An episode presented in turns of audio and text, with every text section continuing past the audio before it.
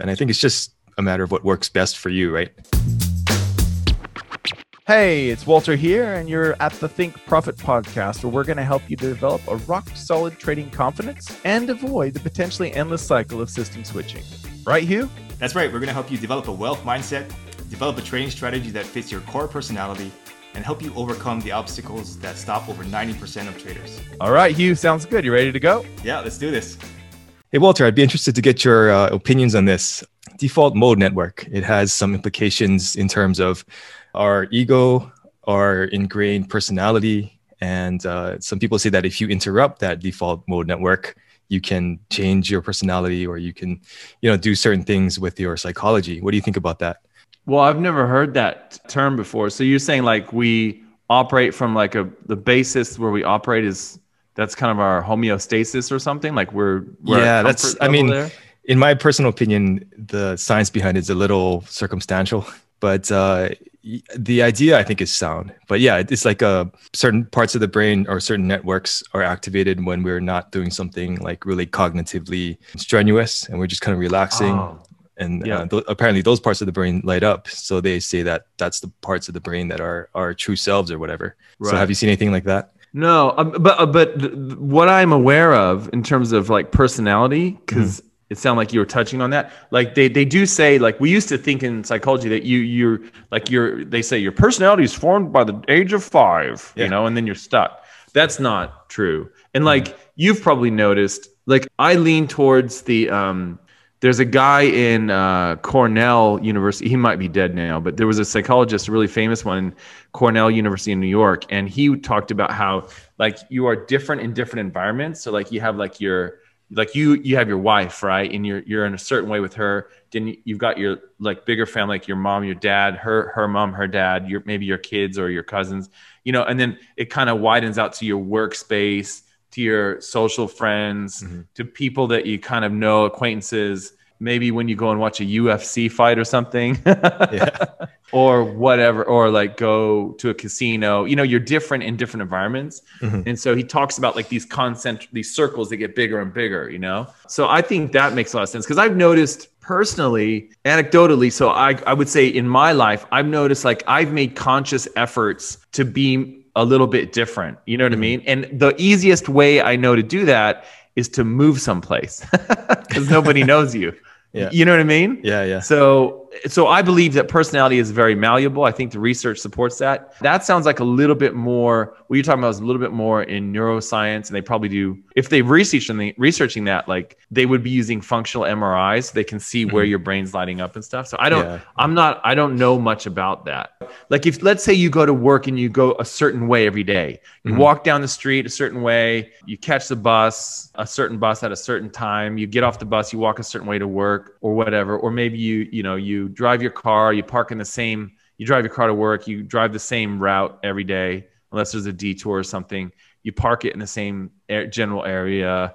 You know what I mean? Like, so I always try to mix it up. Like, I try not to, um, where I live, it's really easy to to not go anywhere because everything is right here, and it's a really small community, right? It's like mm. living on an island. It's a little tiny peninsula, and there's like you're surrounded by water, and like you're kind of like stuck, right? Unless mm-hmm. you really make an effort to get off the off the island. um, which luckily there's several ways to go. You can go by bri- you know by car over a bridge, or you can go by boat or whatever. Like it's so easy for me to like walk to the store the same way you know, walk to my kids' school the same way. Like, you know what I mean? Mm-hmm. But it's, I think it's good to break it up and do different things so that your brain is somewhat uncomfortable. And that might be kind of what they're talking about. I don't know. Yeah, I think um, so. Um, yeah. have you have you seen like Dr. Michael Persinger's work on um, the God helmet? Well, he no, he, but I've heard about it. I've I've seen like a video or something. Tell me more. Yeah, yeah. So he had a he had a similar concept. He called the binding factor, and he measured a like a eight hertz signal. I think that went from back to front of, of your brain. It kind of just cycled, and he found that if you use magnets to interrupt that movement, you can kind of get certain effects. Like some people became a little bit more uh, aware of things. Some people improved their uh, psychic abilities. Some people saw God, right? And like 1% of them. So I think there is something to interrupting that signal or some signal that's in there, right? And that, and that can be through doing your activities differently or, yeah, putting magnets in your brain or whatever it is. But yeah. I think there is something to it for sure. Hey there, I hope you're finding this episode useful. I just wanted to let you know that Walter and I give away something valuable every month that helps traders improve their skills. You can enter to win by simply leaving an iTunes review and leaving a comment on our YouTube videos. At the end of each month, we'll look at the comments and reviews from the month and we'll pick a winner at random.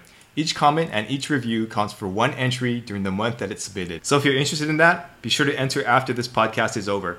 All right, back to the episode. Yeah, like to me, the general takeaway would be um, that's fascinating, by the way. Thanks for sharing that because I heard about the God helmet and I, I just saw like a quick video or something about it or Yeah. somebody talking about it. You can actually get it. You can buy it. Yeah. All right. so oh, cool. Yeah, I'm always I'm I'm a sucker for those sorts of things. but I think the general takeaway would be like you know break it out like change your habits like you know don't it's so easy as people to just fall in the same habits you know what i mean and Yeah. um and it's thinking habits too. It's not just like physical things like walking to work or whatever or um you know walking to the store or riding your bike to the store or whatever. Like it's also thinking habits too. What, what- you know when you become a parent it's it's like you see these patterns in your kids thinking and you try and show them like there's another way. You know you don't have to always look at it this way and i think we forget that we can do that for ourselves too. It's what's so mm-hmm. it's so useful to have like a trading accountability partner because they can often point out things from a different point of view you know? Yeah, yeah, and, totally. like yeah so or you know or a mentor or whatever like somebody that says well, well you don't always have to look at it this way. And um, just like you don't always have to act a certain way you don't always have to have this sort of personality you can have a different personality. Like when i was a kid i was extremely shy and the only reason why I was able to somewhat break out of that was because i started doing magic shows at a young age. So i had to learn to like you know suck it up and get in front of a crowd you know even Yeah. though like when i'm six years old it's only a crowd of like five year olds you know like five kids or whatever but it's still like i had to learn that you know and and we, we can do that with anything. We can do that with thinking habits. We can do that with physical habits. So yeah i mean that makes a lot of sense. It is tricky though like what the god helmet gets into it sounds like is that you know these things are almost like hardwired. So it takes Mhm. something drastic to kind of like break the connection and force it to go another way right? Mhm. Yeah. so that yeah. that's that, that's very interesting to me. I suppose that I would I would say that there might be other ways, like you know the the the nuns that had the the brains of what do you call it when they um, Alzheimer's. Alzheimer's. Yeah. So they had Alzheimer's brains when they scanned them, but, but because they did so much reading, meditating, and like just gardening, simple stuff, almost like they're in a Zen monastery, like these Mhm. these nuns. Even though their brains look like normal Alzheimer patients, they were normal functioning. So, you know, I think there's ways that your brain can, you know, the whole plasticity of the brain thing where, the, you know, the connections can go around because Alzheimer's is basically like plaque in your brain, like black spots where it's like your brain, your, the, the connections have to go around. The neurons have to go around for you to function normally. And apparently, if you're very mentally active, that can happen. I think that's the case also with meditation. Like people that are lifelong meditators, I think it's the same sort of deal where, you know, you start making these connections um, perhaps I, I'm not read up on the research, but perhaps that's the sort of thing that would maybe give you a similar effect, you know, Mhm. to what you're talking about. So yeah, don't no, know. I totally agree. I think I think there's a lot of different ways to, to get there. Like you could do meditation, you could do whatever the God helmet, you could do psychedelics, you could do all that kind of Yeah. stuff. And I think it's just a matter of what works best for you, right? yeah, exactly. Yeah. Yeah. like so many things. Yeah, Yeah. Okay. Cool. Thanks, Walter. thanks. All information in this podcast is for educational and informational purposes only and is not trading or investment advice.